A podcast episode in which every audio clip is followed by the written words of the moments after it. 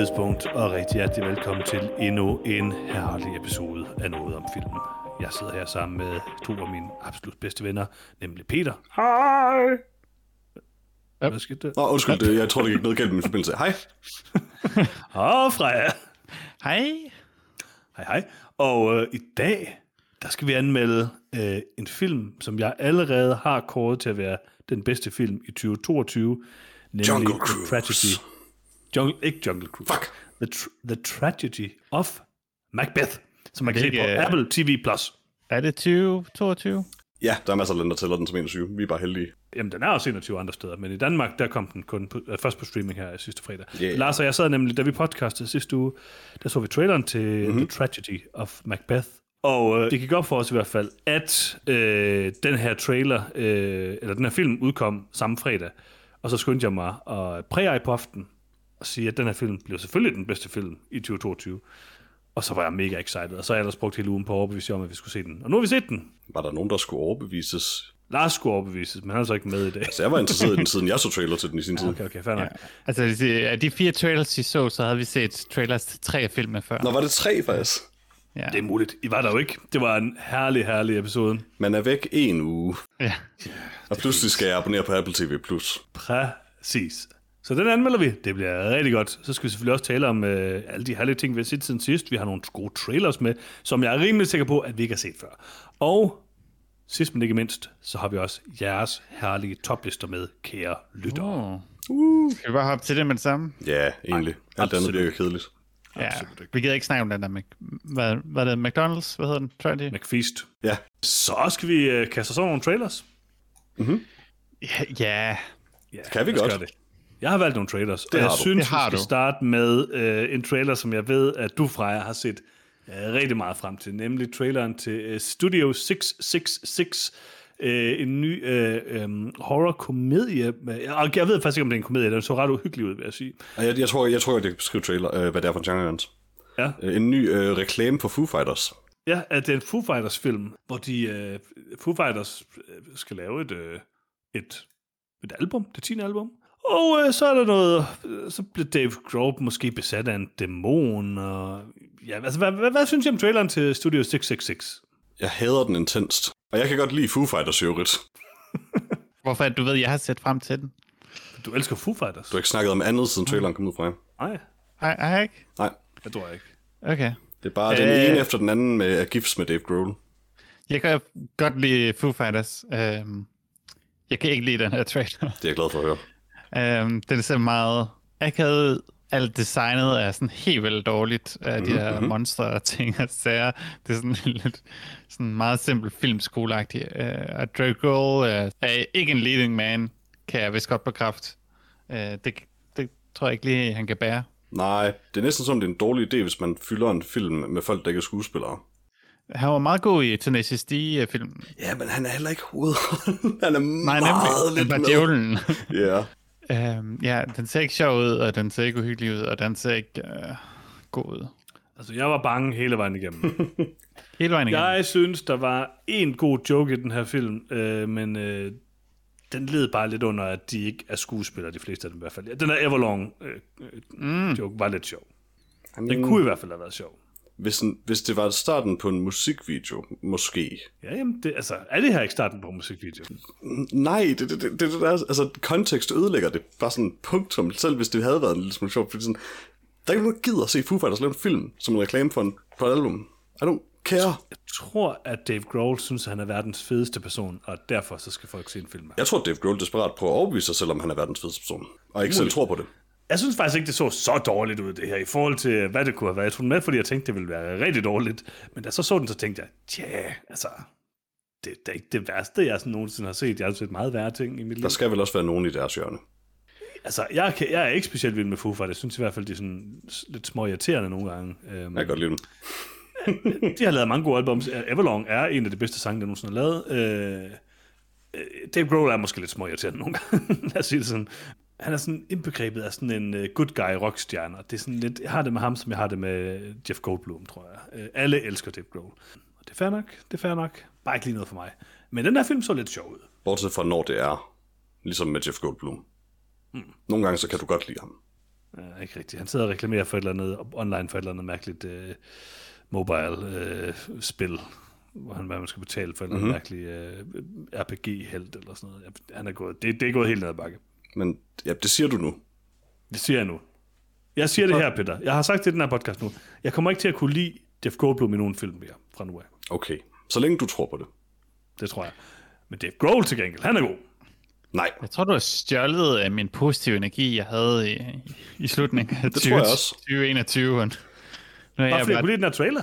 ja, men jeg vil sige fra, at jeg er glad for, at du er negativ lige til den her trailer. For det ville have været surt, hvis I begge to var optimistiske. Jamen, jeg, tror, Så? jeg tror, jeg har mistet det, Peter. Jeg tror, jeg har mistet min... Vi skal nok finde det igen. Vi skal nok finde det igen. Okay. Vi anmelder Finch på et eller andet tidspunkt. Og gør vi? Nej, absolut. Det kan, wow. Gøre, det kan du Hvis og Lars gøre gøre næste. Jeg kan ikke være med næste gang. Nej, ikke næste gang. På et tidspunkt, hvor du kan. Okay. Der er ingen, der vil se Finch. Fra jeg vil. Jeg vil. Lad os komme videre til næste trailer. Uh, traileren til... Endnu en, endnu en vigtig film, som jeg har fundet her. Uh, traileren til Against the Ice. En ny historisk øh, overlevelsesfilm med uh, uh, ingen ringer end Nikolaj koster Valdau i hovedrollen, som mm-hmm. fyr, der skal ud og finde den danske ekspedition. Um, hvad synes I om uh, traileren til Against the Ice? Øh, jeg synes, det er dejligt at se, at der endelig er nogen, der prøver at lave en, øh, en film om en øh, film af den her type, der foregår på Grønland, og handler om nogle af de ekspeditioner, fordi det er rimelig oplagt. Det er en god setting til det.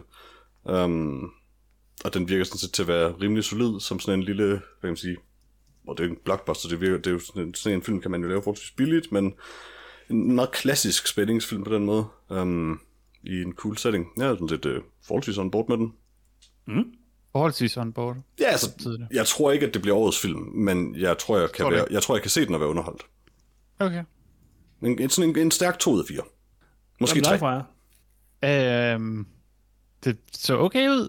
Øh, måske sådan meget en, en Netflix-produktion, det der med at finde et koncept, øhm, og så lave en film på baggrund af det. Øhm, minder mig lidt om uh, The Terror, er sæson 1 i hvert fald, øhm, som var den her rigtig interessante Ja. HBO-serie om ja, nogle skibe, der sejler på at sejle nord om øh, Amerika, eller gennem Beringstrædet, eller nej, hvad hedder det? Øh, Nordpolen, whatever det hedder deroppe. Øhm, En af de bedste historiske horrorbøger, der nogensinde har skrevet i øvrigt af Dan Simmons. Uh, Mm. The Terror er fantastisk. serien var også rigtig god. Øhm, mm. med, med ham der Harris. Hvad hedder Ja. han? Ja, sådan noget. Jared, Jared Harris. Jared Harris, ja, tak, Ja. tak, tak, tak. Øhm, sæson 2 kan jeg ikke anbefale, den gad jeg ikke se færdig. Øhm, men øh, sæson 1 var rigtig god. Men ja, det der med at være fanget et eller andet sted, og der så måske sker nogle overnaturlige ting. Jeg synes, det var lidt svært at se med den her trailer. Jeg tror ikke, der igen. skal noget som er så ordentligt i den her film. Nej, jeg var sådan lidt i tvivl, om de lagde op til, eller ej, om det var bare sådan lidt et eller andet. Øhm, men ja, den ser, det ser okay ud. Okay er det bedste, jeg giver den. Som barn var jeg altid en sucker for sådan en bjergbestigerfilm og sådan noget. Um, og den, den Mm. giver mig lidt de samme vibes. Uh, så ja, det er nok derfor, det tiltaler mig lidt. Ja, samtidig med, at den havde sådan lidt en, en snært af, af The Lighthouse, eller sådan et eller andet. Øh, Ikke, ikke, folk, der er øh, langsomt, to, to, to fyre, der langsomt mister lidt øh, forbindelsen til virkeligheden. der var ikke nogen, der pruttede eller tilfredsstillede sig selv meget aggressivt i et skur. Så ikke nok The Lighthouse. Men der var en Homer, Peter. Der, Var der en hummer? Homer. Ja, jeg tror, den, man så den løbe hen over isen hen i baggrunden. Alright, you win. I like your lobster. Altså, jeg... Det, det er Mark. Det er i hvert fald et af de bedste scener i filmen. Øhm, jeg synes, det her det så meget cool ud. Øh, jeg, jeg kan godt lide øh, og is generelt. Øh, selv National Treasure blev næsten interessant i den sekvens, hvor de skal grave skibet ud, fordi det bare var sne. Nu prøver du lidt for hårdt, Johannes.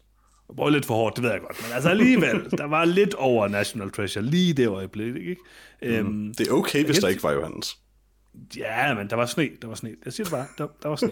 øh, jeg kunne godt lide det her skud, hvor de kravler rundt ned under isen. Og, altså, det ser bare fedt ud. Der er bare noget, der ser godt ud. Ja, der hvor han finder øh, dagbogen, eller hvad man skal det. Ja, ja lige Det så præcis. ret cool ud. Øhm, der er noget med farverne, som jeg godt kunne lide ved det og sådan noget. Og jeg synes bare, altså, det der, når man laver sådan en film her om sådan ekstrem overlevelse, det, det er ikke fordi, det er, nemt, det er nemt at lave, men man har potentialet for at lave nogle utrolig intense og utrolig sådan, øhm, jeg kan man sige rørende, men sådan øh, emotionelt øh, investerende film på en eller anden måde. Ikke? Altså, man, øh, man kan hurtigt øh, virkelig købe sådan konceptet og, og være med på det, hvis det fungerer godt i hvert fald. Jeg synes faktisk, det virkede til at fungere godt i den her film. Jeg kan yeah. godt lide Nicolai Costa Valdau, og ja, jeg synes, det så godt ud, det må jeg sige.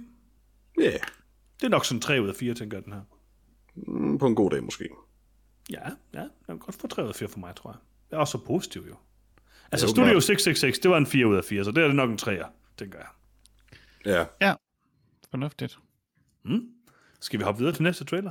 Ja, Nu bliver det godt. Vi skal nemlig tale om øh, filmen X, en ny øh, slasherfilm, instrueret af øh, Ty West, der har været øh, sådan lidt øh, ude af det her det sidste stykke tid. Øh, har lavet lidt øh, her på det sidste, men ellers så... Øh, vi så jo hans... Øh, jeg tror, det er noget af det sidste, vi så med Ty West, Peter, det var The Sacrament fra 2013. Kan det ikke passe? øh, er det den med... Åh, jeg kan ikke huske, hvad det er Vice dokumentarhold, der tager hen til... Øh, Åh, nu ved jeg, hvad der fandt. Yep, yep, yep, yep. Nu ved jeg Ja. det. Den er faktisk rigtig fed. Øh, Jeg kan rigtig god. godt lide Ty West. Øh, Han har, lavet, han har stadigvæk lavet en af de bedste moder, eller, retro-moderne horrorfilm, The House of the Devil, som jeg synes er helt fantastisk. Øhm, så jeg har glædet mig rigtig meget til at se noget nyt film fra, øh, fra Ty West, efter han i rigtig mange år har lavet, øh, har lavet serier. Så nu er han tilbage med, øh, med X, og øh, hvad synes øh, du om den, Peter? Øh, Kid Cudi er med. vil, vil du være min første... Undskyld, hvem med? Kid Cudi. Kid Cudi. Jeg elsker Kid Cudi. Hvad hedder han? Kid Cudi. Øh, Cudi. Ja, det er Cudi. Men øh, Hvorfor du sådan en helt vildt gammel mand? Hvor gammel er du? var han egentlig jo ikke har credited som sit navn i traileren? Det, det, Jo, det- jo, det tror jeg som, I så fald så er det faktisk, tror jeg, første gang, jeg har set det. Um, men whatever, jeg kan meget godt lide Kid Cudi. Øh, mm. Som skuespiller, mere end, mere end som øh, musiker. Altså, jeg, Øh, ikke jeg ved- om jeg aldrig rigtig hørt om før. Så. han, er, han er egentlig med en del, men det er lige meget. Um, det, det er på, på, måske meget sigende om mit forhold til den her trailer, at det tog mig sådan 5-10 sekunder, da du spurgte mig, hvad jeg synes om den, og husk, hvad der skete i traileren. Um, på trods af, at det er sådan en ret karakteristisk sådan, periode- og genrefilm. Um, altså sådan en exploitation-film, eller hvad man skal kalde det. Uh, jeg er faktisk ikke særlig on board med den. Um, for mig, der føles det lidt som, at den prøver lidt for hårdt. Uh, sådan klassisk A24-stil jo, men sådan skruet rigtig højt op. Sådan prøver lidt for hårdt på at være noget helt bestemt. Øh, og know, det, føles, det ender med at føles lidt overfladisk i traileren i hvert fald. Ja, altså, øhm, jeg må sige, at jeg har fuld tiltro til øh, Ty West, når det kommer til den her type. Ja, det har synes jeg jo er generelt ikke altid. Og det har jeg. Øh, hvis der er nogen, der kan lave sådan en retro-gyser ting, så, øh, så tror jeg, det er ham. Det virker også til at være noget humor i den. Og sådan. Jeg synes generelt, den virkede ret velinstrueret og ret vel øh, stykket sammen. Der var også, jeg fik sådan lidt, hvad var det, den hed? The Invitation, hvad det, den hed, Peter? M. Night Shyamalan film. Den med bedsteforældrene. Ja, lige præcis. Lidt vibes af den også. Jeg synes, der var nogle skud, der så rigtig fede ud i den. Jeg ved ikke, der var noget, der, der fungerede ret godt for mig i den her, øh, må jeg bare sige. Men jeg vil dog også sige, at jeg blev rimelig hårdt bø- øh, brændt af, hvad hedder det, A Classic Horror Story sidste år på Netflix, som den jo ligner en lille smule. I want you. Øhm, men altså, prøv at høre, til A24, det bliver en af årets bedste film. Det, det tror jeg ikke helt. Hvad siger du, Freja? X gonna give it to you. Præcis. Uh. Det er det bedste DMX biopic, jeg har set uh, in a while.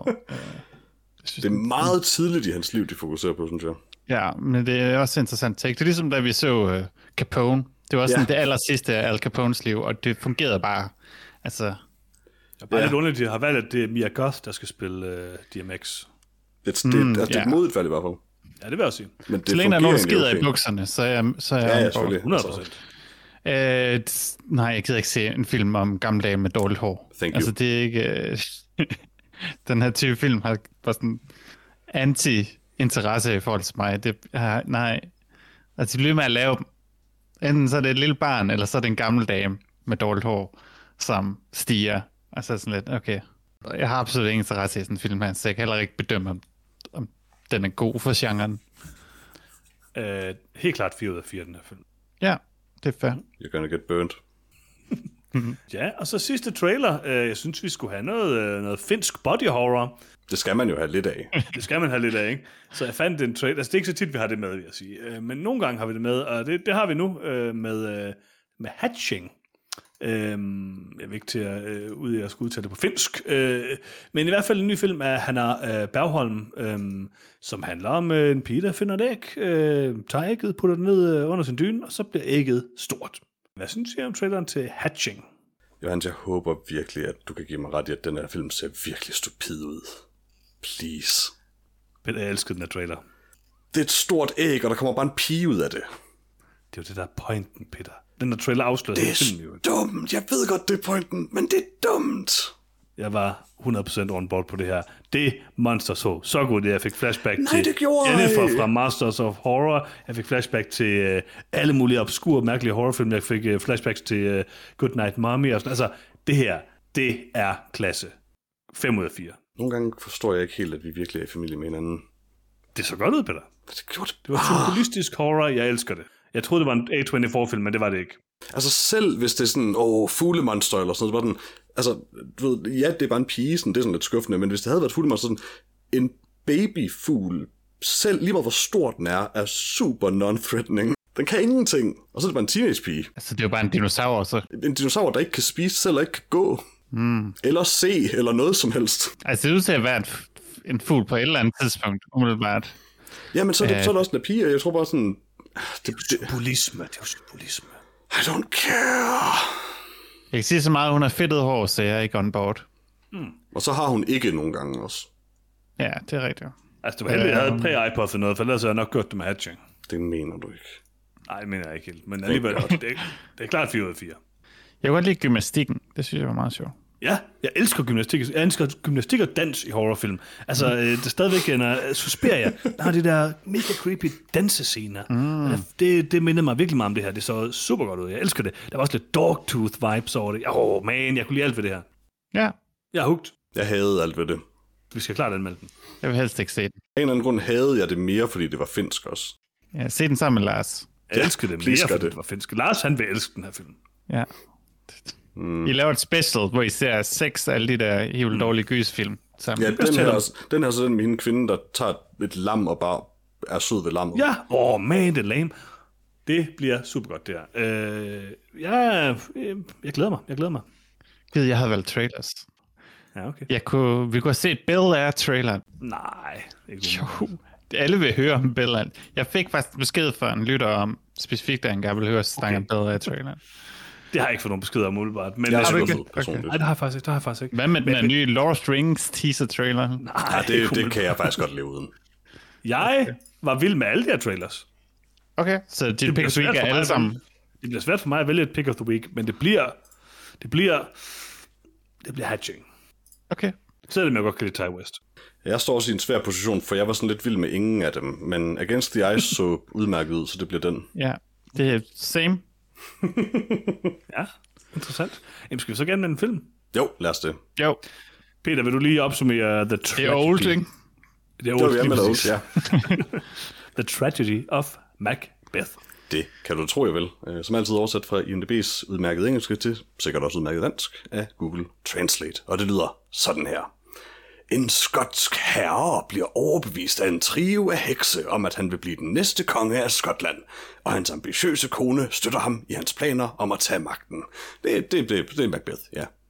Ja. Ja, det er Macbeth jo. Ja, Instrueret af Joel Cohen, og øh, med en masse folk. hvem er der med i den her film, Peter? Det glemte jeg. Det, det er dig, der skal sige det her. Hvem, hvem har lavet den her film, Peter? altså Joel Cohen har skrevet og instrueret den, selvfølgelig baseret på stykket af William Shakespeare, hvis der var nogen derude, der ikke vidste det. Men Bill? Bill Shakespeare, ja, det er Billy Boy, der har skrevet den. Har Shakespeare lige fået sådan en executive producer-rolle, eller credit i filmen? Altså, han er credited, som han har skrevet stykket, jo, mm. som han okay. bør være, og det tror jeg så også er det. Mm. øhm, men uh, Denzel Washington, uh, selvfølgelig mest nævneværdig uh, for hovedrollen, som Macbeth er med. Uh, Francis McDormand, uh, Alex Hassel, uh, Bertie. Carvel, men Brendan Gleeson. Jamen, du kan godt tage over. Det er okay. Og du skal bare sige Harry nej, Melling, det er Lars' favoritskuespiller. Ja, er bare. Er der flere? Ja. Um, Bertie Carvel. Carvel Har mig nu. er også med. Har du det? Nå, okay. Mm. Men, du, men ellers må du godt tage over. Stephen Root. Jeg synes, det vigtigste at nævne er, at Brian Thompson, øh, som selvfølgelig er kendt for at være Shao Kahn i øh, Mortal Kombat, er med i den her film. Um, Det er også vigtigt at fortælle. det var jeg svært begejstret over. Ja, har du sagt Brendan Gleeson? Ja, jeg tror, jeg nåede at sige Brendan Gleeson, mens du råbte Harry Melling, men uh, Okay. Og, og, og Steven Root? jeg, kan, jeg kan ikke huske. Der er mange folk med i den her film. Jeg kan ikke huske, om Han jeg er har nævnt længere, hvem jeg har nævnt. Der er mange folk med. Steve Root Okay. er med i Barry. Og The Empty Man? Om, Der er ja, mange jamen, folk er med i den her film, som er med i mange ting. Det har du egentlig ret i, Peter, nu jeg tænker over det. Øhm, ja, jeg havde jo glædet mig rigtig meget til uh, The Tragedy of Macbeth, men lad os lige høre først, hvad, hvad I synes om den, tænker jeg da. Jamen, øh, Hvem jeg, kan, starte? Peter? jeg gør så. Jeg, jeg, jeg kan ikke huske, hvornår vi øh, i første omgang talte om trailers. Jeg kan faktisk ikke huske, om det Sidste var dig uge. eller Lars, jeg gjorde det med fra jer. Det var øh, mig i hvert fald. Ja, så det var måske også jeg havde valgt, jeg havde, det var den, Johannes var der nemlig også, fordi det var den uge, hvor, nej, det var net, jeg tror Johannes ikke var der. Ja, fordi Lars kunne Øh. huske det i sidste episode, nemlig. Ja, det var fordi, jeg valgte en uge kun med A24-trailers, Nå, for at ja, gøre det er Johannes glad, og så var han der ikke. Det er den. Ja. Men øh, jeg har, jeg har været svært begejstret over filmens eksistens siden da, øh, og har så bare sådan lidt nået i, i tiden op til den udkom, og lidt glemt, at den fandtes, men blev så glædelig over, at den, den udkom nu her. Øh, så Den findes. selvom jeg er meget nødig ved at abonnere på Apple TV Plus i nogen som, noget som helst tidsrum, så gør jeg det glædeligt for den her. Um, så jeg har set uh, rigtig meget frem til den, og uh, ja, jeg synes, den er rigtig god. Det er en rimelig straight up and down filmatisering af Macbeth, øhm, i sort-hvid i 4-3, bare fordi, men det klæder den sådan set. Og det er egentlig det. Den er flot, den er lige til, den er spillet godt. Øhm, Denzel Washington er oprigtigt super, super god i den. Øh, om ikke andet, super interessant. Øh, jeg, men jeg synes også, det fungerer. Og ja, jeg kan godt lide Macbeth som stykke. Det er det Shakespeare-stykke, jeg har mest forhold til. Øhm, og jeg kan godt lide den her film. Mhm. Freja? Altså, jeg har ikke noget forhold til Shakespeare overhovedet. Øh, Åh, oh, pøbel. Ja, det har været totalt pøbel at gå op i Shakespeare. Ja. Hvor mainstream kan man blive. Nej, altså for mig har Shakespeare altid været sådan et eller andet, øh, noget, der var helt vildt svært at trænge ind i, fordi at folk de insisterer på at ikke at opdatere det, fordi at, ja, Så er der jo død, det- Freja. det- Så- ja ikke at Shakespeare opdaterer det, Nå. men at nogen går ind og ændrer, hvad hedder det, sproget til at være mere nutidigt. Det er altid noget rod, når man prøver at gøre det under andre omstændigheder. Ja, men det er så, hvis man bare er interesseret i historien, og ikke nødvendigvis i sproget i sig selv. Øh, jeg var lidt forvirret i starten, øh, fordi jeg jo ikke... Altså, det eneste, jeg ved om Macbeth på forhånd, det er den der underlige overtro, der eksisterer omkring at, at, at have et uh, teaterstykke med Macbeth, hvor man ikke må sige Macbeth eller sådan noget andet. Ja, man skal kalde det The Scottish Play. Ja, det er det eneste, jeg vidste om Macbeth. Um, så jeg kendte ikke historien på forhånd, um, hvilket sådan lige i starten gjorde det lidt svært, fordi den, den smed en masse karakterer efter en og sådan noget.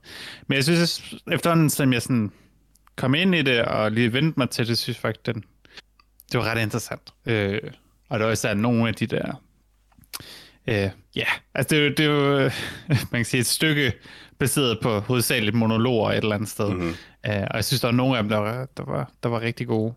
Øhm, og så nogle af dem, ja, det ved jeg ikke. Altså, hvis man skal også se til filmen, måske ikke alt, der, der lige sådan helt uh, fungerer strukturmæssigt, men øh, jeg synes, den fungerede for mig. Mm. Og så har Denzel Washington en interessant måde at, ja, at, at levere Shakespeare på, som var anderledes end alle andre film. Mm-hmm. Jeg synes var lidt interessant. Men jeg synes faktisk, han leverer, altså enig, øhm, men jeg synes virkelig, han er stjernen i den her øh, film, sammen med øh, Catherine Hunter, der spiller heksene. Øhm, mm. det, synes nok, de, altså, hun, hun, hun er helt sindssygt god, ja. Ja, ja, ja. Stjæler faktisk filmen. Denzel Washington, altså, jeg, jeg må indrømme, nu siger jeg måske noget, der er lidt ekstremt. Nu har jeg jo set rigtig mange Denzel Washington-film sidste år. Det var jo min mest sete skuespiller i 2021. Øhm, og, og jeg har jo altid, altså, der er jo altid nogle ting, man kan sådan joke lidt med med Denzel Washington. Han er, han er nogle gange lidt sådan ekstrem i nogle film. Der er jo den der scene i Flight, hvor han biller en øh, sådan 4 liters vodkaflaske eller sådan noget. øhm, jeg tror, at Denzel Washington er sådan en af de bedste skuespillere, der overhovedet er. Altså, for mig at se, det, det, det, det, det tror jeg faktisk. Altså, øhm, og jeg synes virkelig, han gør det godt i Macbeth. Altså, når, når han er sådan...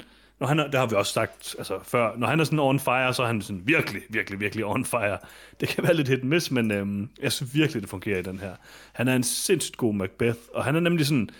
Der er noget interessant ved den måde, han spiller ham på. Øhm, og så ved jeg ikke, altså for mig at se, så er det her en nærmest perfekt film. Øh, jeg tror, jeg elskede alt ved den. Øh, den, er, øh, den er rimelig kort øh, og koncis og præcis. Øh, den er ikke sådan en, den dvæler ikke helt vildt meget ved sådan øh, små ligegyldige ting. Øh, den, den har sådan et, et, faktisk et godt tempo, og jeg synes, han har formået at få transformeret det her store episke stykke om til sådan en, en ret velfungerende thriller på en eller anden måde. Øhm, Men det er stykket som jo også, sådan set. Ja, og det er, det er stykket også, men det synes jeg virkelig fungerer godt, og man kan mærke øh, sådan det Coen-eske i den, synes jeg. Der er en masse af tematikken fra Macbeth-stykket, øh, som er et af de, øh, er, synes jeg, bedste øh, Macbeth, øh, Shakespeare-stykker mm-hmm. overhovedet. Hvis ikke det bedste, altså det er nok det bedste. Jeg har ikke nok forhold til de andre til at kunne udtale mig om dem. På samme niveau i hvert fald. Nej, altså jeg tror, jeg læste de fleste af dem og sådan noget, men, men jeg, og jeg elsker Macbeth. Øh, jeg els- elsker at læse Macbeth. Jeg elsker de øh, øh, teaterforestillinger, jeg har set med Macbeth og så videre. Altså, det, det er bare et godt stykke. Det fungerer bare helt vildt godt. Men der er bare noget af det, der passer rigtig godt ind i det her Coen-univers. Øh, med sådan de her tematikker og øh, den måde, en normal Coen-film er skruet sammen på, den måde karakterer normalt sådan agerer på, den måde karakterer normalt reflekterer over liv og død og sådan nogle forskellige ting i Coen-film. Det synes jeg også, man mærker her. Mm. Øhm, og så er cinematografien bare altså formidabel. Jeg elsker, elsker, elsker looket. Øh, vi snakker også øh, om øh, i sidste uge, at det mindede mig lidt om øh, sådan noget Hard to be a guard. Og det er jo en helt anden sådan æstetisk oplevelse, fordi det er sådan super duper clean. Øhm, Ja, det er jo meget bevidst kulisser. Ja, ja, og det er kulisser og alt det der og sådan noget, og Hard to be a Guide er meget mere organisk og alle mulige ting, mm. men det der sort-hvid, og det der, altså det, det er især lyskompositionen, mm. der minder mig en lille smule om det. Altså den der ekstreme brug af hvid i uh, Macbeth, synes mm. jeg virkelig fungerer godt. Uh, setdesignet er fremragende, uh, altså mise en scène i den her film er jo uh, out of this world, ikke? Altså, Altså, der er jo ikke er meget bare- i rummene. ej, men der er alligevel nogle ting, men der er alligevel nogle ting, der er sådan skovscener og sådan noget. Altså, der er bare sådan noget som øh, i, i, den her sekvens, hvor øh, de, de finder Duncan øh, øh, myrdet, ikke? Mm. Hvordan øh, hans, øh, hvad hedder det, væbner går sådan op ad den her trappe. Den her trappe er sådan fantastisk. Mm. Den er bare så høj og så belyst, så perfekt og sådan noget. Altså, jeg synes virkelig, virkelig, virkelig håndværksmæssigt, at det er en formidabel film. Og så synes jeg, det er en af de bedste Macbeth-filmatiseringer. Jeg, tr- jeg har aldrig fået set den der med uh, Michael Fassbender, som så meget sådan kunstnerisk ud, og lidt Der er eller. Halla Rising. Den ser faktisk rigtig god ud, synes jeg. Men, men jeg tænker, den er meget anderledes, og det, det, det er nok meget mere sådan det der kunstneriske øh, sk- bud på Shakespeare. Det er det sådan en rimelig klassisk Shakespeare-filmatisering. Det er bare en, altså for mig at se, helt klart den mest vellykkede af dem, jeg har set. Altså det bedste ved den her, synes jeg, er, at den dybest set bare en ekstremt dyr teaterproduktion med cinematografi ovenpå. Altså øh, Ja, med, med den ja. fordel, at den kan have vinkler og klipning. Ja, man kan fordi kun lave det her den på film, ikke? Bare, ja, ja, men, men på, sam, men tid er det bare Macbeth. Um, 100 procent. og det er forfriskende, honestly, fordi jeg synes, alle de der Shakespeare-produktioner, der forsøger at... De fleste af de Shakespeare-produktioner, der forsøger mm. at, at omdanne dem, øh, lykkes ikke særlig godt. Jeg mindes, den, den Macbeth med Patrick Stewart, som vist nok er noget sovjetisk noget, faktisk ret fed. Um, men udover det, øh, jeg synes også, at øh, Denzel Washington var, var, ja, han så god ud i traileren også, men han er chokerende god, synes jeg, i den her film. For jeg var faktisk mest overrasket over, hvor tilbageholdende han formår at være det meste af filmen. Ja. Han formår at holde igen med sin Denzel Washington-ness, og ja. kun bruge den i de scener, hvor det faktisk giver mening.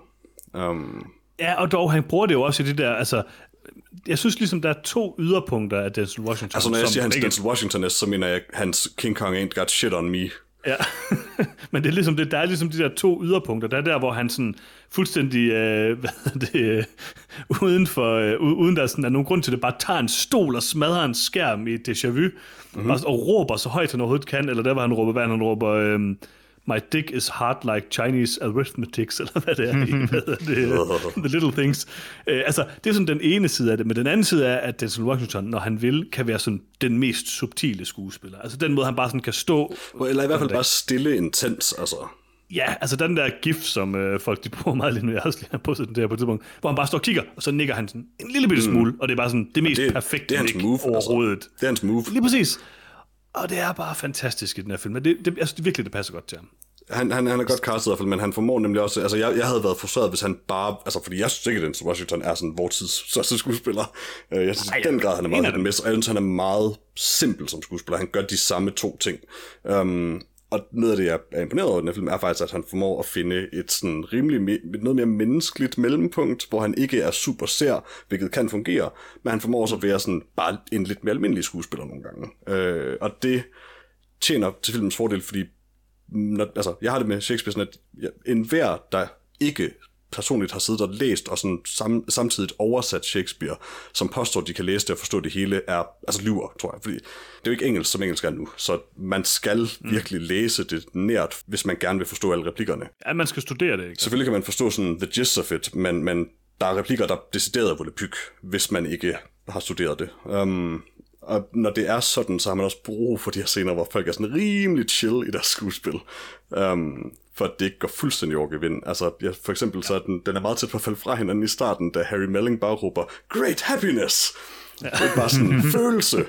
Altså, det fungerer ikke super godt på filmen, nemlig. Um, Harry Melling fungerer ellers fint i den. Men, men den selv især formår faktisk at få nogle af de her mere sådan... Fordi Macbeth har nogle vildt syrede monologer generelt. Det er noget af det bedste ved Macbeth. Han har de fedeste replikker øh, i Shakespeare. Um, han formår at få dem til at føles meget mere sådan troværdige på en eller anden måde, end de egentlig ellers nogle gange gør. Mm. Så jeg er ja, meget imponeret. Ja, altså jeg synes, det er klart, at de sådan er ret gode til at benytte det der sort-hvid. Nogle gange synes jeg, at det virker for overbelyst, og det bliver sådan underligt tåget at kigge på, og det yeah. er jeg ikke sådan en stor fan af. Øhm, og så synes jeg også, der er lidt for mange af de der sets, der sådan, altså ikke rammer sådan den rigtige øh, balance mellem noget, der ser realistisk ud, og noget, der ligner et sæt, hvor det sådan... Altså, det er jo aldrig helt, helt ude i, i den her, hvad hedder det, dogma, hvad hedder den der... Lad os det er ikke sådan noget der, hvor de går rundt på uh, Dogville, ja.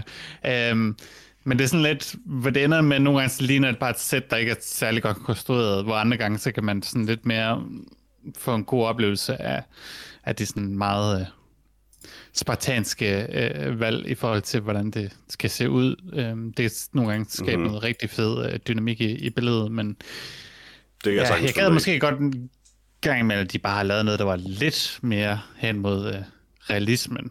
Øhm, fordi altså, jeg... det synes jeg ikke havde, øh, havde, havde gjort noget dårligt for filmen. Jeg synes i hvert fald, at de langt hen ad vejen, så er det, jeg, jeg tænker det hele, altså hele pointen med det er, at det skal være, hvad hedder det, urealistisk. Altså, det skal være sæt, altså teatersæt, ikke? Altså, ja, så, det, det, er jo meget, altså, jeg synes for mig er det i hvert fald meget, meget tættere på Dogville, end det er på realisme. Fordi at eller, og så er det, man kan sige, det, sådan, det er Dogville med vertikalitet, eller sådan noget på en eller anden måde. Ikke? Altså, mm. Det er sådan mm. de der store, episke øh, øh, vinkler, de kan, få, de kan skyde, fordi de, der er noget vertikalitet i sættet. Mm. Og det synes jeg fungerer vildt godt. Og så er der også nogle ting, som er, de er sådan meget uh, teatralske, kan man sige, men der er nogle af de der skud, hvor, det også, hvor de er udenfor i naturen og sådan noget, hvor det også ligner sæt, men hvor der er nogle elementer, sådan naturlige elementer, hvad kan man sige. Jamen, som, det er faktisk der, det bliver lidt rodet. Er meget teateragtigt. Jeg synes, det fungerer rigtig godt. Men, fordi mit, mit problem lidt der, altså for eksempel scenen med Banquo på vejen, synes jeg er rigtig fed, fordi den er super tydeligt et sæt, men har stadig de her, altså der er stadig jord, der er stadig en mark og sådan ja, ting. Ja. Men især nogle af de her udendørsscener i starten af filmen, tenderer faktisk så meget over i bare sådan at være udendørsscener, at det begynder at være lidt altså ligegyldigt, om det er det ene eller det andet. Og det synes jeg er lidt surt, at der stadig er de her scener, hvor det faktisk ikke føles, som om der er noget sådan særligt intent med, hvordan det ser ud. Um, mm. For det gør der ellers det meste af, det meste af filmen, men, men så er der bare lige de her gange, hvor det skal ud. Og så er jeg jo også enig med Freja, at der er nogle, jeg, jeg, kan godt, jeg er med på, at filmen gerne vil det her sådan super hvide look nogle gange, men der er gange, hvor den mister kontrasten, og det er super nødvendigt i sort at der er kontrasten, det er lidt det eneste, der er.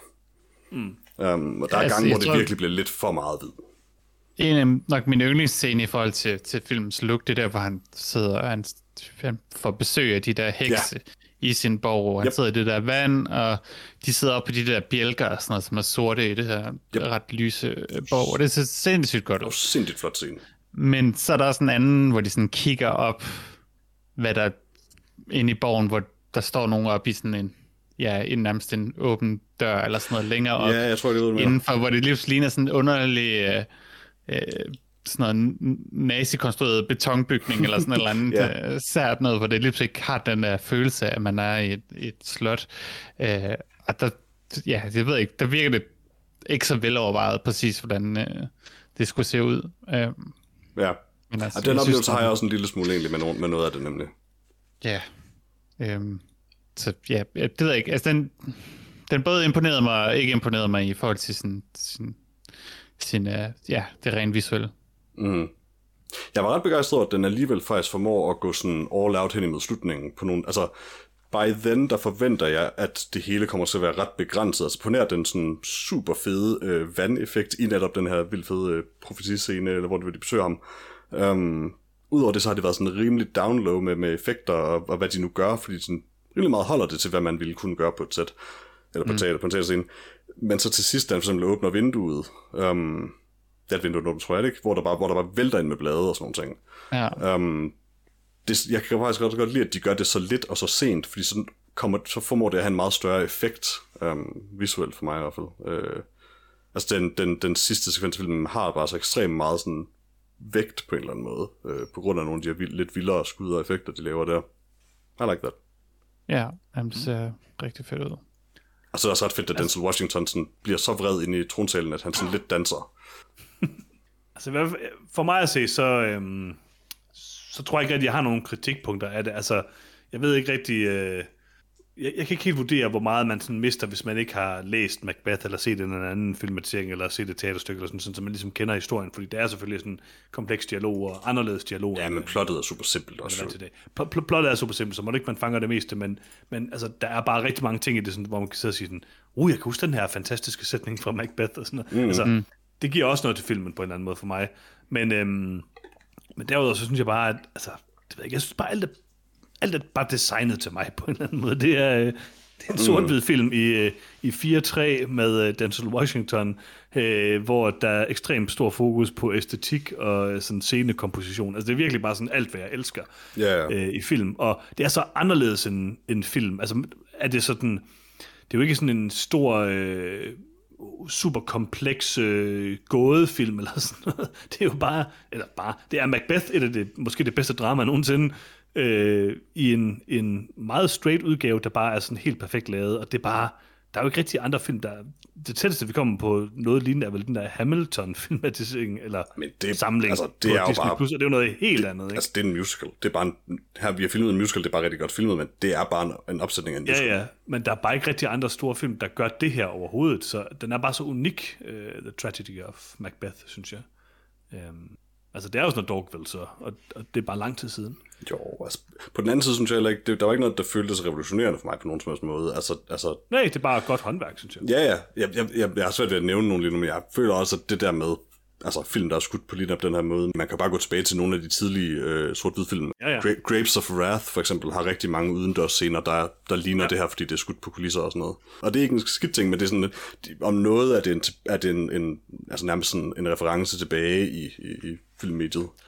Det er også rigtigt nok, men jeg, jeg synes, det er, jo, det er jo en film, der sådan refererer tilbage til dengang, man lavede film nærmest uden at gå uden for, uden for en dør, ikke? Altså, mm. Man, man, man designede film med setdesign, og det gjorde bare, at hvis du ser nogle af de her gamle film, så har de jo sådan et ekstremt fokus på vinkel, eller komposition af vinkler i skuddene, Ja, ikke? alle miljøerne er designet til, hvordan de skal skydes. Ja, det skal skydes lige præcis fra den her vinkel, og det er det, den her film gør. Og det har man lidt mistet, det der, hvor man er ude og skyde i naturen og sådan noget. Det, det har jo også en kæmpe charme, og det er sikkert også det, vi alle sammen bedst kan lide i sidste ende.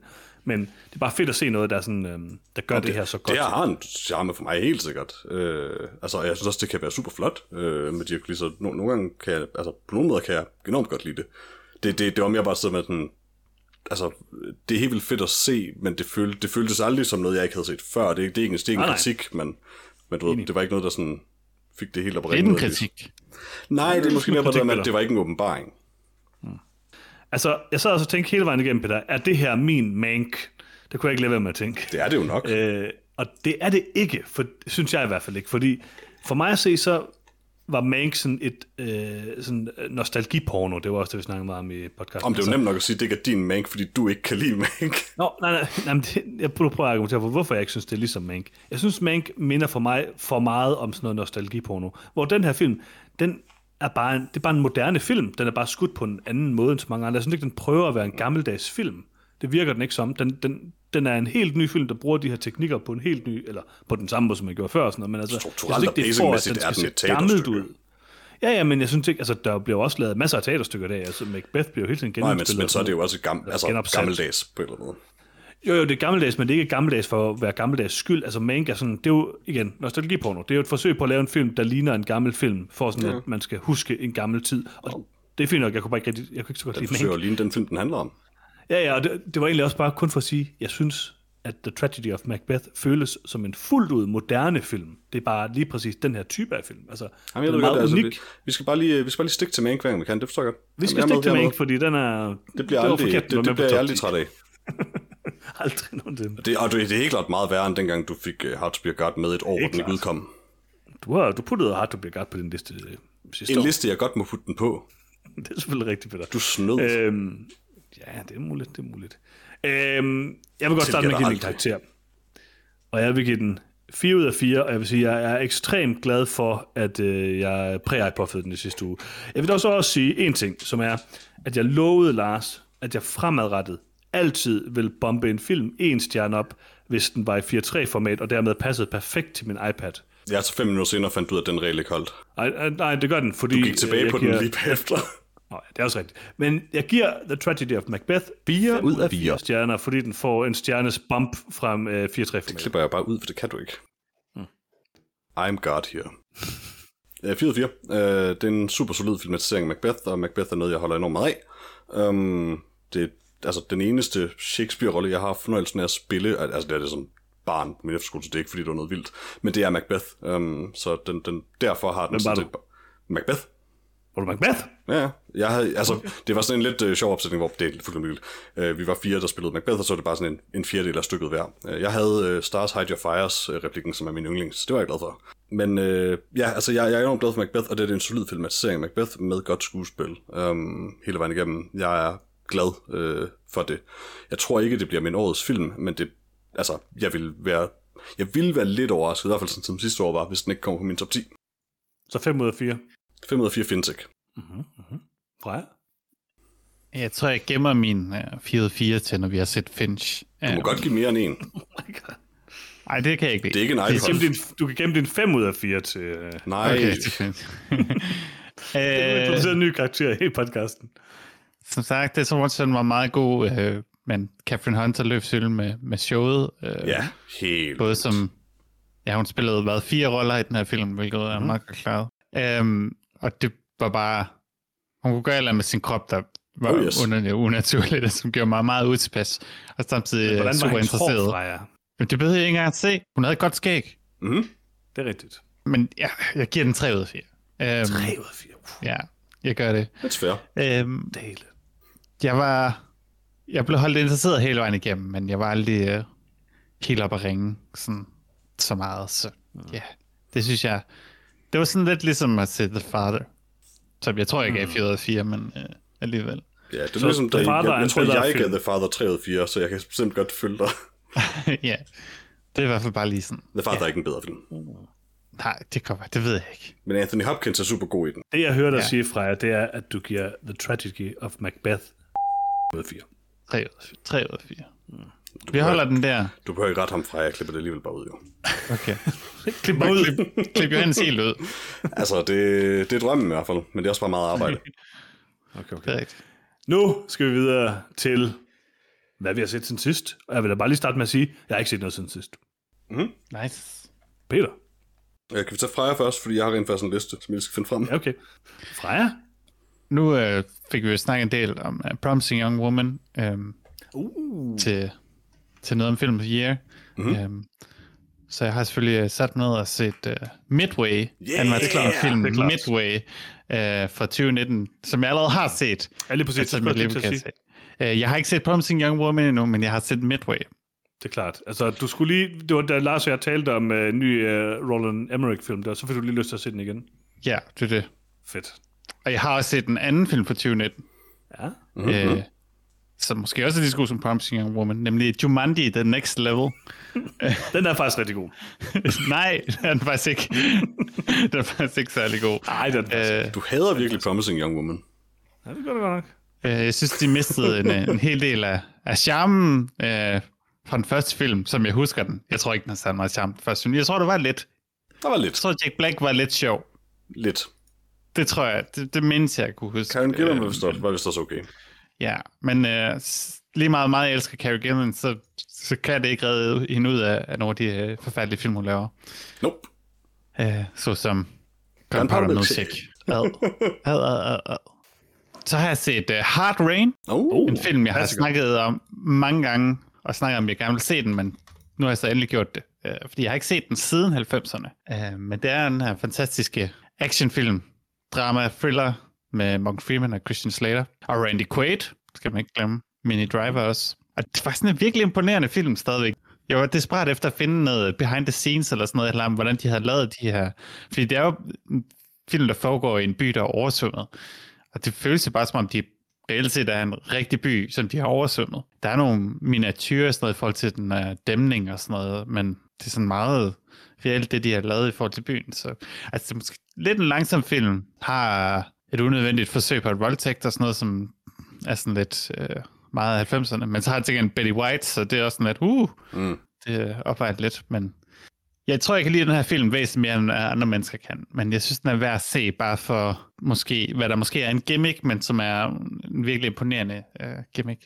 Jeg, jeg tror, du ved, at den her film findes meget mere, end de fleste andre mennesker gør. Ja, det, jeg tror ikke, der er så mange, der er klar over, at Hard Rain er en film. Men jeg synes, den er, den er interessant, har nogle gode twists. Og en af de eneste uh, film, som Michael Salomon har, har, lavet, uh, har instrueret, fordi han, efter Hard Rain gik han over til at stå og instruere uh, tv-serie. Um, så det er jo også interessant i sig selv, ikke? jo, jeg synes bare at sælge den. det er okay. Det kan man selvfølgelig godt sige der. det, kan, det kan man vel godt, hvis man gerne vil. Ja, hvis man virkelig gerne vil.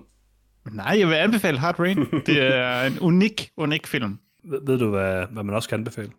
Øh, øh, dø. Promising Young Woman. Nå, okay. Øh, ja, det kan man jo. Det føler også, der er nogen, der har gjort jo. Mm. Um, men jeg vil gerne lige... Uh, ja, jeg vil ikke give jer for meget uh, for hurtigt. Kunne man se den nogen steder andet end at lege den? Nope. Nice. Fordi der er ikke, det er kun mig, der ved, at film eksisterer. Hvad koster den at lege? Er det sådan en af dem, der koster den 10 kroner eller sådan noget? Nej, du kan lege den ret billigt uh, på okay. Blockbuster, var det sådan 19 uh. kroner, tror jeg. Ah, de har altid de gode skraldespandsfilm. Ja, det er ikke en skraldespandsfilm, det er en... Som Hard Rain. en kult klassiker. Okay, men så sådan ja. en, en bargain bin, du ved. Ja, ja, det sådan, I en fysisk blockbuster vil du finde den i sådan en bargain bin. Som sådan et gammelt ja. legeeksemplar, der har været der er meget, meget gammelt og slidt. Det er ligesom, når man går ind i Netto og finder den der mærkelige sådan kasse, de har, hvor de bare smider det gamle mad ned og siger, jeg vil godt købe den her rullepølse. Jørgens, det er en container. Jørgens, det er en container. Ah, okay. Det er skrald. Det må, det må du ikke spise. Må ikke spise det? Nej. Det er ikke noget, du kan stoppe mig i. Ja. ja. Vi laver et Hard Rain special, hvor vi bare ser Hard Rain tre gange. Ja, yeah. jeg glæder mig. Øh, Peter, skal jeg stadig træde vandet for dig, eller? Nej, nej, jeg har haft ja. klar længe. Okay, ja, så øh, sig du noget, inden vi tager det sidste af mit. Jamen, øh, jeg tror, vi to har vel... Der er vel ingen af os, der egentlig har noget at sige, hvad vi har set sådan sidst siden det blev 2022, har vi? Nej. Nej. Øh, så derfor har jeg også et par stykker. Øh, jeg kan starte med lige to i en. Øh, jeg har set Robocop igen, og jeg har set øh, Leon igen. Um, to gamle, klassiske film. Um, de er begge to stadig sindssygt gode. Leon formår stadig at være den her film, som når jeg ser den, jeg sådan konstant ryster på hovedet, der er bare sådan, hvordan er den her film blevet lavet? Hvordan var det overhovedet okay dengang? og sådan, altså fordi den danser så tæt på at være sådan vildt problematisk rigtig mange gange. Ja, um, manuskriptet skulle efter sigende være meget, meget værre. Det kunne jeg godt forestille ja. mig, fordi det, han er straight up forelsket i et barn. Yep. Um, og det er sådan lidt lige meget, hvordan du vender. Altså, man skal, man skal på en eller anden måde være villig til at ignorere det for at sælge I hvert fald, hvis man ikke har set den før, så, wow, så kan man virkelig være villig til at ignorere det. Ja, altså sådan, sådan jeg tolkede den originalt, det var sådan, at, at det var mest fra hendes side. Jamen, tricket er nemlig, at det er også, det er også sådan husker jeg det også, men han er sådan simple på en eller anden måde. Så altså, ja, ja, ja. ideen er, at han er et barn indeni, eller, hvor, men, ja. men til gengæld så går filmen, når man så egentlig får en baghistorie, så er det sådan, når, da han blev traumatiseret, der var han sådan 19 eller sådan et eller andet. Så altså, så meget barn er han heller ikke. Nej. Men whatever. Det er stadig en super flot skudfilm nogle gange, og en underholdende actionfilm. Meget, meget simpel, og den smule, man får lov at se af Gary Oldman, er, som folk, der har set Leon, ved, genialt. Altså, det, det er virkelig Gary Oldman i topform. Og øh, ja, Robocop er en fremragende film. Det, jeg, jeg kan faktisk ikke rigtig sætte en finger på noget i Robocop. Robocop prøver ikke at have sex med en 12-årig, hvilket er ret nice. Det gør han ikke. Robocop, øh, han, han skal bare, han har places to be, fordi han siger på noget sådan, excuse me, I have, to, I have to go to a crime somewhere, eller sådan et eller andet. altså nogle vildt, vildt gode, simple replikker. Det, altså, Robocop er fantastisk. Spiser han uh, baby food? Ja, yeah. åh oh, man. Det var, det, var, det var en fornøjelse at se Robocop igen det var min plan med det samme at se Robocop 2 i hvert fald. Det har jeg så ikke kommet til nu, men jeg, jeg har i den grad stadig lyst til det. Jeg tror aldrig, jeg har set 2'eren. Jeg tror, jeg har set 3'eren. Er det 3'eren, der sådan er helt batshit crazy? Er det 3'eren, det er det, hvor det sådan er et 12-årig barn, der ja, ja, ja. ikke prøver at knalde Robocop, men så prøver at slå ham ihjel. Men øh, de skal ses i hvert fald på et eller andet tidspunkt. Øh, har du flere fra jer? Ja. Jeg kan sige så meget, at jeg begyndte at se West Wing igen. Mm-hmm. Mm. På HBO Max. Øh, det var jo ikke på HBO Nordic. Og så manglede jeg lige en af de der serier, som man kan falde i søvn til, eller lige se, når man ikke lige ved, hvad man ellers skal se. Jeg er overrasket over, hvor godt West Wing stadig er, selv i første sæson. Det er jo, altså, 154 afsnit af sådan 45 minutter skrevet af Aaron Sorkin. Altså, han, han er bare pissegod til at skrive. øh, og det er utroligt, hvor højt niveauet er i forhold til, altså hvor sindssygt meget de har skulle skrive. Og der er nogle cliffhangers sådan der serien, hvor jeg plejer altid at sige, at i slutningen af en sæson af West Wings, kan man sidde og se frem til, hvem af dem, der bliver skudt den her gang. Der er sådan, fordi det er lavet til, til, til gamle Flow TV og sådan noget, så skulle der være en eller anden clip, yeah. sindssyg cliffhanger i slutningen af hver øh, sæson. Men øh, alt imellem er, er, er virkelig godt skrevet. Og... Der er heller ikke noget galt i en god, hvem bliver skudt cliffhanger. Nej, det er måske sådan lidt, når man kommer til 6. sang eller sådan noget, så virker det måske lidt sært. At bliver det sådan, at karakteren sådan begynder at sidde og svede op til slutningen af afsnittet, eller sådan? Ja, sådan, åh, hvem man skal skydes, hvem man skal skydes. Uh, men jeg, jeg tror især, jeg overskriver, hvordan meget det holdt, fordi jeg prøvede også at se et afsnit af The Extras. Mm. Uh, den der, hvad hedder? Ricky Gervais? Ricky Gervais og Steve Merchant der lavet. Og den var sådan, det er måske heller ikke humor for mig, men jeg så prøvede at se et afsnit med Gandalf. Det er stadig godt. Den joke i hvert fald, som man oftest ser, er stadig god. Ja, han er god i det, men så var det også... Et, det var lidt underholdende i forhold til underteksterne, for underteksterne var tydeligvis også fra 2005. Og det var på et tidspunkt, hvor de oversætter girlfriend til kæreste og boyfriend til bøsseven. Og sådan lidt... Hmm. Men det er ikke sådan, dansk fungerer. Det er der aldrig nogen, der nogensinde har sagt. Det er et valg alligevel. Ja, men det var det der med, fordi karakteren siger, do you have a girlfriend? Og så siger hun, do you have a boyfriend? Og så sådan lidt, okay, hvad skal man så gøre på dansk? Skal man sige kvindelig kæreste, mandlig kæreste? Men det må man ikke spørge om. Men bøssevenner er ikke sådan det bedste valg. Men øh, Nej. jeg synes ikke, den ser... Altså, jeg har set nogle klip fra den, som er rigtig, rigtig sjove. Øh, også det med Patrick Stewart, hvor han kun vil lave film, der handler om, at han ser kvinder nøgne, øh, fordi han har en superkraft, hvor de mister. Og det fungerer helt vildt godt. Altså, det er jo sådan lidt på en eller anden måde lidt edgy, men der er godt nok også meget i, ja, i extras, som ja, det var svært at komme igennem et helt afsnit. Øh, Jeg tror, jeg så halvanden afsnit eller sådan noget. Og den aller sidste ting, jeg vil nævne, det er, at jeg har set uh, The Last Dance på Netflix. Den der... Jeg har flere i øvrigt. Nå, okay. Men du får ikke flere. Har I set den? Den der dokumentar om uh, Chicago Bulls? Nå, ja, den har jeg set, ja. Ja. Øh, det, var, det var ret lang. Øh, det er ikke ligefrem noget, der interesserer mig specifikt, men noget, folk har snakket om den så meget så længe, at du tænker, efter to år, når alle sidegeisten er væk, så, så er det nu, jeg vil se The Last Dance. øh, og det var meget god. På trods af, at jeg Ja, ikke er interesserede mig for, for, for, for stoffet i sig selv, så var den, det var en meget, meget god, øh, velkonstrueret dokumentarserie. Jeg skal prøve at komme igennem øh, de sidste af mine meget hurtigt så. Jeg har set Tick Tick Boom på Netflix, Mm. som jeg tror, det kun var mig og Lars, der var med, da vi snakkede om traileren til den. Men som er den her film om ham, der laver Rent-musicalen, som jeg har fået sagt et par gange i podcasten, er en musical, jeg absolut ikke kan lide. Og som det første vil jeg sige, at efter at se Tick Tick Boom, så har jeg lyst til at give Rent en chance mere. Fordi jeg synes faktisk, Tick Tick Boom var overraskende god. Det er med øh, hvad er det, Andrew Garfield, og Lin-Manuel Miranda har instrueret den. Jeg synes, det virkede sådan lidt som noget af hans værre arbejde. Det er det ikke, når jeg ser den. Den har en ret god balance mellem at være en film og være en musical, hvor den har nogle scener, hvor den går sådan all out musical, og mange scener, hvor den egentlig holder det meget mere under kontrol. Men det mest interessante ved den, som jeg ikke vidste, er, at den er navngivet efter og er et, en anden musical, han skrev inden, som hedder Tick Tick Boom, som er en autobiografisk monolog-musical. Og jeg, jeg ved ikke om alle numrene, fordi jeg ikke set den, er derfra, men jeg har fornemmelsen, at hvis ikke alle, så rigtig mange af dem er direkte fra Tick Tick Boom. Og den er, den er god. Nok noget af det bedre ved den egentlig, hvordan den adresserer AIDS-epidemien, særligt hvordan den selvfølgelig ramte det homoseksuelle miljø i USA.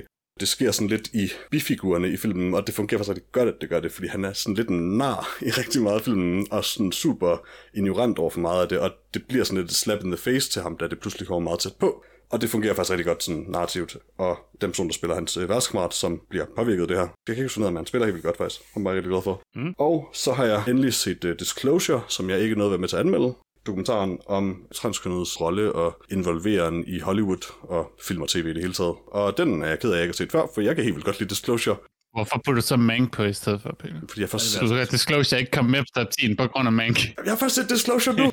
Fortryder du det, Peter? ja, altså, jeg, jeg forstod ikke Mank, men jeg at jeg ikke har set Disclosure før. Er Disclosure bedre end Mank? Det, det er det, fra jeg leder efter. Det er et vildt underligt spørgsmål. De er meget forskellige. Det er næsten det samme. Repræsentationen af transkønnet i Disclosure er meget bedre end i Mank. Mm. Jeg er faktisk enig i. Disclosure er en rimelig simpel dokumentar, men det gør sådan set ikke noget, for der er ikke så fandens meget om det her, som er så, hvad kan man sige, faktuelt og historisk. Så det fungerer rigtig godt i, i det format. Og så synes jeg også, at den formår at være super rørende øh, helt mange gange. Jeg blev super ked af det, mens jeg så den. Fordi det er bare alle de her herlige mennesker, som sidder og fortæller nogle ganske sådan forfærdelige ting, som på en eller anden måde bare har stået i baggrunden så længe. Så jeg synes, Disclosure er en super vigtig dokumentar, og jeg håber, der kommer meget mere af den slags. Så har jeg genset starten af Sam Raimis første Spider-Man-film. Jeg kom ikke rigtig igennem den, jeg vil bare lige se lidt af den, fordi jeg så Spider-Man No Way Home mm. i biografen, efter de åbnede. Øh, og Spider-Man No Way Home er en film, som jeg ved, Johannes vil have af princip, fordi den er meget, det er den mest sådan, self-referential øh, mm. tegneseriefilm Jeg overhovedet. har sådan lidt øh, en idé om det, ja. Men den gør det sindssygt godt. Den er fuldstændig sådan unapologetic omkring, hvad den er, øh, når den er det. Altså, I swear to God, sådan, halvdelen af den her film føles som en feberdrøm. Replikkerne er bizarre. Um, og det er bare sådan joke på joke på joke på joke på joke, men det fungerer faktisk ret godt. Også fordi den så formår at have et mere alvorligt plot, som formår at eksistere i det her sådan vanvittige multivers, øh, den her film er. Men den er, den er et spektakel. Den er til tider rørende. Den, den repræsenterer de forskellige karakterer enormt godt, sådan set. Mm. Og øh, den er god. Jeg kunne ikke godt lide den. Altså, jeg vil også virkelig gerne se den, vil jeg sige. Altså, den er ikke let ved at se, men altså, øh, jeg kan give et eksempel. Altså, der er et, et meme fra Sam Raimi's Spider-Man-filmene er uh, Willem Dafoe, der siger, you know I'm something of a scientist myself, og han siger, you know I'm something of a scientist myself i den her film. Og Dr. Octopus siger mere end en gang, the power of the sun in the palm of my hand. Men det gjorde mig bare glad alt det der, men, men man skal, det, det er sådan en film også. Jeg stod af toget nu. Yes, the power of the sun in the palm of my hand. Det er en virkelig god replik. Jeg har forladt toget. Jeg købte en elbil ja. i stedet for. Jeg havde en hyggelig aften med den film. Ja, Det er også okay. Det er okay, vi tilgiver det. Tak. Og med det er vi igennem mit, hvad har jeg set siden sidst. fantastisk. Her Lytter til sidst. Ja, for jeg gider ikke lave nyt i nyt i dag. Det, det er ikke... øh, Det er Ej. meget mod min natur. nyt. Øh, jeg kan ikke huske, hvad der kom på Netflix. Macbeth. Nyt i nyt. Tak for det. Der er nogen, der har skrevet ind med nogle øh, lister. Mhm. Mm-hmm. Vi lavede jo vores øh, store øh, årets filmpodcast her for et par uger siden, Mhm. mm-hmm. og øh, vi har fået et par lister fra forskellige kære lyttere. Yeah. Blandt andet har Søren skrevet ind. Uh, hej Søren. Og Der, der er lige et par stykker her først. De har bare sådan en klassisk top 5 her. Så Sørens top 5, det er på femtepladsen Nomadland. Mm-hmm. På fjerdepladsen Suicide Squad. Øh, på tredjepladsen mm-hmm. en film, som vi... jeg tror faktisk ikke, der er nogen af os, der har set den. Øh, nemlig øh, den der øh, Shang-Chi. Øh, Ja, har jeg set. ja. Jeg vil egentlig gerne. Ja, det vil jeg også gerne. Og på anden pladsen, øh, A Quiet Place Part 2. Okay. Det er jeg se. Kontroversielt. Det er lidt kontroversielt, vil jeg sige. Altså, jeg har ikke set den, men jeg hader etteren i hvert fald. Jeg er ikke med hader i den, men øh, Jeg gør. men der er nogle ting, der er lidt irriterende i den. Der er også nogle ting, der er lidt irriterende, og hans nummer et, vil jeg sige, for det er nemlig øh, Dennis Villeneuve's øh, Dune. Haha. Oh, nice, Boom. nice. Det rigtige valg. De eneste. Henrik har også skrevet ind, og allerede, her bliver det meget kontroversielt, vil jeg sige. Ej, Hej Henrik. Fordi på femtepladsen har han skrevet Squid Game.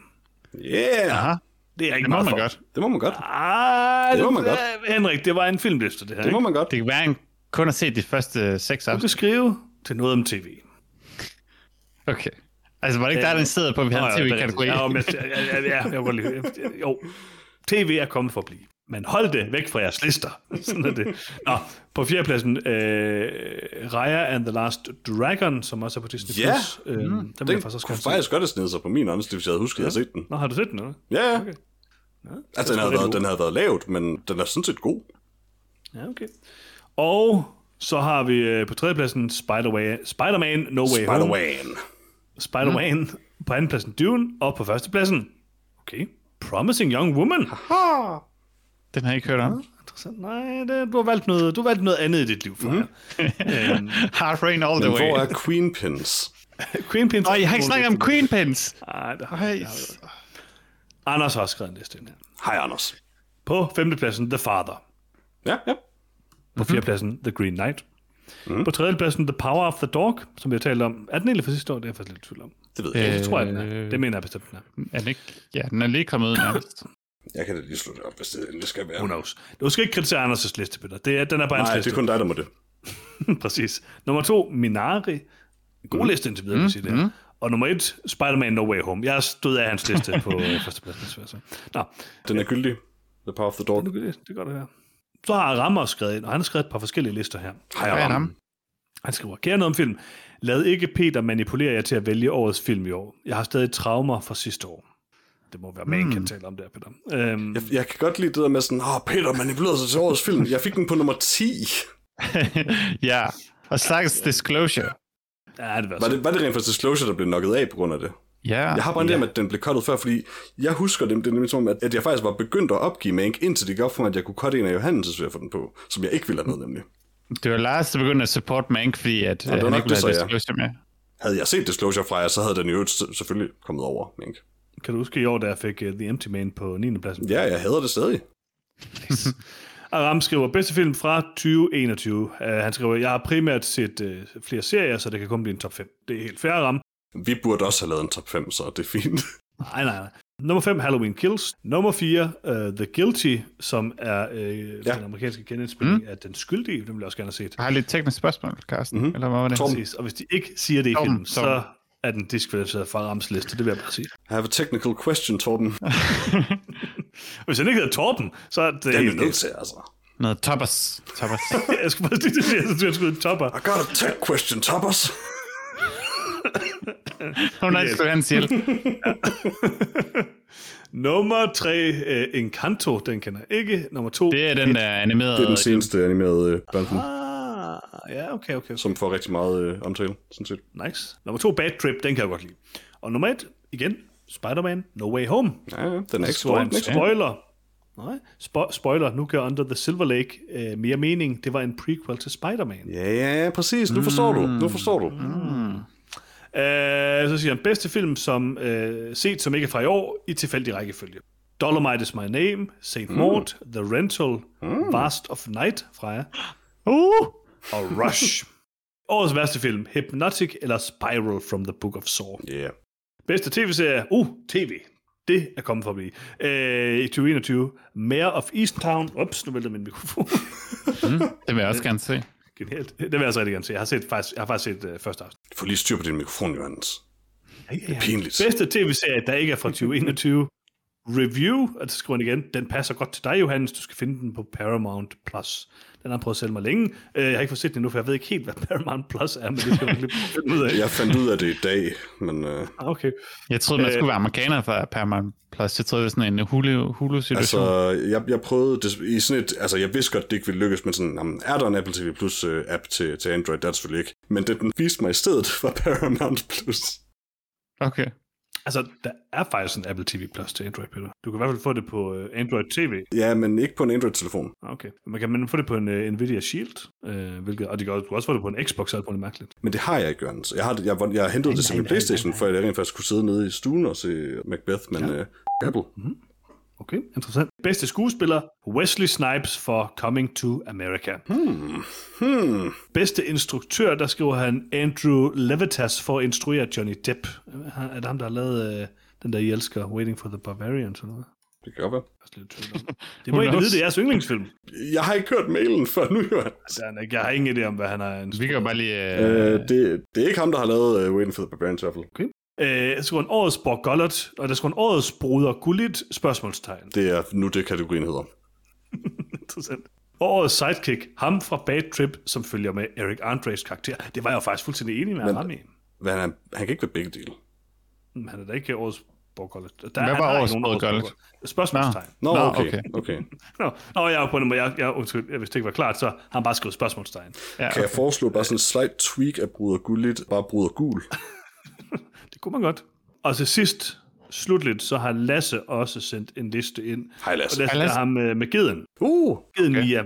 Han skriver, årets Mia kan desværre ikke indsende en liste over årets bedste film, fordi hun er en ged. Men her er hendes What? liste over årets bedste jeg har ikke godbidder. stoppet hende før. Uh, Nummer 5, ja. kiks. Uh, Nummer 4, bare sådan tomater. generelt. Jeg kan også godt lide kiks og tomater, vil jeg sige. God smag indtil nu. Ja. Nummer 3, rosiner. Jeg tænker, er det ikke lidt svært for en ged at spise en rosin? Nej, nej. Så skal det være en bunke af rosiner, tænker jeg. Men hvorfor skulle det være svært for en ged at spise rosiner? De er meget, meget små. En ged har ikke nogen fingre. okay. Okay, så spiser den det på en lidt uelegant måde, vil jeg sige. Det er en ged. Det er en Bare ged, Johannes. hovedet ned. Ja, okay. fair. Hvordan tror du, den kan spiser de andre kiks. ting? Altså, den er jo læber. Ja, en Yeah. kiks kan den spise rimelig uh, subtilt, vil jeg sige. Lige meget hvad den spiser, den, så samler den det op fra jorden. Okay. Nu kommer noget her, som... Måske, Der, måske vi kunne få en mail, der beder eller afkræfter om gider og fingre. Det Kan gider at spise rosiner? Og hvis de kan, er det så elegant. altså, send et billede af, af Mia, der spiser en rosin. Det vil jeg faktisk gerne se. Nummer to, jordnødder i skal. Og der vil jeg også sige, det er da, må da være svært for Mia at sådan få jordnødden ud af skallen. Ja, altså, famously, så kan gider jo ikke bare spise ting sådan, mm. i, i, en tilstand, som mange dyr ikke kan. Det kan selvfølgelig også være, det, det der hænger sammen med nummer et, hvor, altså nummer et snack, bedste snack til geder officielt, er rå pasta jul. Pasta jul. Ja, de der sådan forfærdelige pastaer, som ingen spiser. Ja, de er svært fattige nu til dags. Ja. Det må tage mere lang tid at rejse rundt og, og, og finde. Og så slutter Lasse sin øh, mail af, og tak for det, Lasse, øh, eller jeg tror, det var en kommentar faktisk, han skrev, øh, med at skrive, og derudover siger mennesket Lasse, at noget om film er årets bedste podcast, der har nævnt geden Mia. Ah, Jeg er enig. Det er jo en stor ros. Det er jeg faktisk også umiddelbart enig i, vil jeg sige. Der ja. er mange, der har gjort det i år, eller sidste år, men det her der er dog den bedste podcast. Det har været et højdepunkt i 2021. Og tak til Mia, og tak til Lasse for at lytte med. Øh, Mia er en herlig ged, vil jeg sige. Herlig ged. Den bedste ged, faktisk. Nummer et ged i 2021. Øh, Faktisk er Mi- 100% bedste ged i 2021, det vil jeg sige. Og der, der var det måske lidt heldigt, at det ikke var samme år, som The Witch udkom, vil jeg sige. Altså, var en lidt skarpere konkurrence. The Witch var okay. Øh, så skriver Lasse, øh, tak for podcast. Vi ser frem til flere i det kommende år. Så øh, du hører en nu, Lasse. Måske, hvis, hvis du nu hører den her. Hvem ved? Værsgo. det var så lidt, Lasse. Ja. Så, det var det, jeg havde, jeg havde valgt at tage med fra vores øh, kære lyttere. Og nu for tror jeg, skal. Ja, tak fordi I skrev ind. Hvor er det, man kan skrive ind, Peter? Du kan skrive ind til os på nogetomfilm.gmail.com, eller du kan finde os på nogetomfilm.com, eller på vores Facebook-side, som er facebook.com slash noget om film. Og hvis du ikke allerede har subscribed, så gør lige det. Men det vigtigste er selvfølgelig at huske at dele podcasten. Fordi hvis der er bare én af jer, kære lyttere. Nu kigger jeg på dig, Mia. Du har nok allerede gjort det, men i tilfælde, at du ikke har. Hvis Mia deler podcasten med en anden ged, så er der en mere ged, der hører noget om film. Er det ikke det, det hele handler om? Der er der sandsynligvis to gider, der hører noget om film, vil jeg sige. Ja, ja, men også en mere ged, der hører noget om film. Det er jo faktisk en, en stor, øh, det er jo en fordobling af vores lytter, øh, Altså- lyttertal. Jeg ved ikke, hvor mange gider, der hører noget om film, sådan set. Nej, vi kan ikke bede Lovecraft. Jeg har nogle, øh, altså der er jo nogle, man får også nogle, nogle insights, når man sådan, altså på, Altså, det var min forståelse, at det var en af vores større demographics, egentlig. Ja, lige præcis, så jeg kan godt sidde og se sådan nogle insights, nogle demographic insights, mm-hmm. og der vil jeg sige, gider, de udgør måske, jeg vil ikke sige, måske omkring 20 procent af vores samlede lyttertal. Så du siger, at vi har fem lyttere. Ja, lige præcis. Nice. Lyt ikke til Johannes. Vi har millioner af lyttere. Millioner af herlige lyttere som dig og givet. Og vi Ja. er altid interesseret i en sponsor. til, og vi har så stort et publikum. Skal I tænke på Please sponsor os. Sponsor os. Ja, ja, Kunne man, kunne man ikke få sådan en snack-sponsor? Det kunne jeg godt. uh, mm. ja, ja, ja. Gerne. Der skulle det være, øh. sådan en kiksesponsor måske. Nej, kiks ikke. Altså, kagesponsor. Karen Wolf. Ja, det kunne det godt være. En god roulade. Yeah, Ja, Karen Wolf, ja, hvis du vil have nogenlunde okay småkager. Men som er lidt tørre og lidt kedelige tit. Jeg er, ikke, jeg er ikke sikker på, at de kontakter os efter den her. Men de koster ikke vildt meget, og de er okay. De er okay. De er okay. Altså, drømmescenariet var jo stadig, at vi ville blive sponsoreret af Klaas Bang. Det skete bare aldrig. Øh, på trods af, at vi fortjente det. Karen Wolf, du ved, hvad du får. Klaas. Bang, du ved aldrig, hvad du får. Yeah, det er altid bedre. okay. Hvad nu, hvis du skulle sponsoreres rosiner? Hvad vil du så sige, Peter? Rosiner, gamle druer. Det er svært at spise. Hvis du er en ged. Rosiner, gamle druer, som geder ikke kan spise, åbenbart. altså, mit, mit barn spiser mange rosiner. Det har han, det, altså, og han er ikke specielt god til at putte mad ind i munden, vil jeg sige. Ja, men er du sikker på, at han ikke er en ged? Jeg er rimelig sikker på, at det er en ged. Og, altså, jeg vil sige, rosiner er noget af det, han spiser relativt elegant, øh, trods alt. Mm. Så måske, måske er der håb for giderne. Mm. Nå, øh, det var det, vi havde valgt at bringe i den her episode mm-hmm. af noget om film. I næste uge, der ved vi ikke, hvad vi laver, men det finder vi nok ud af. Så øh, vi høres ved igen i næste uge. Hej hej. Hej hej. Hej hej.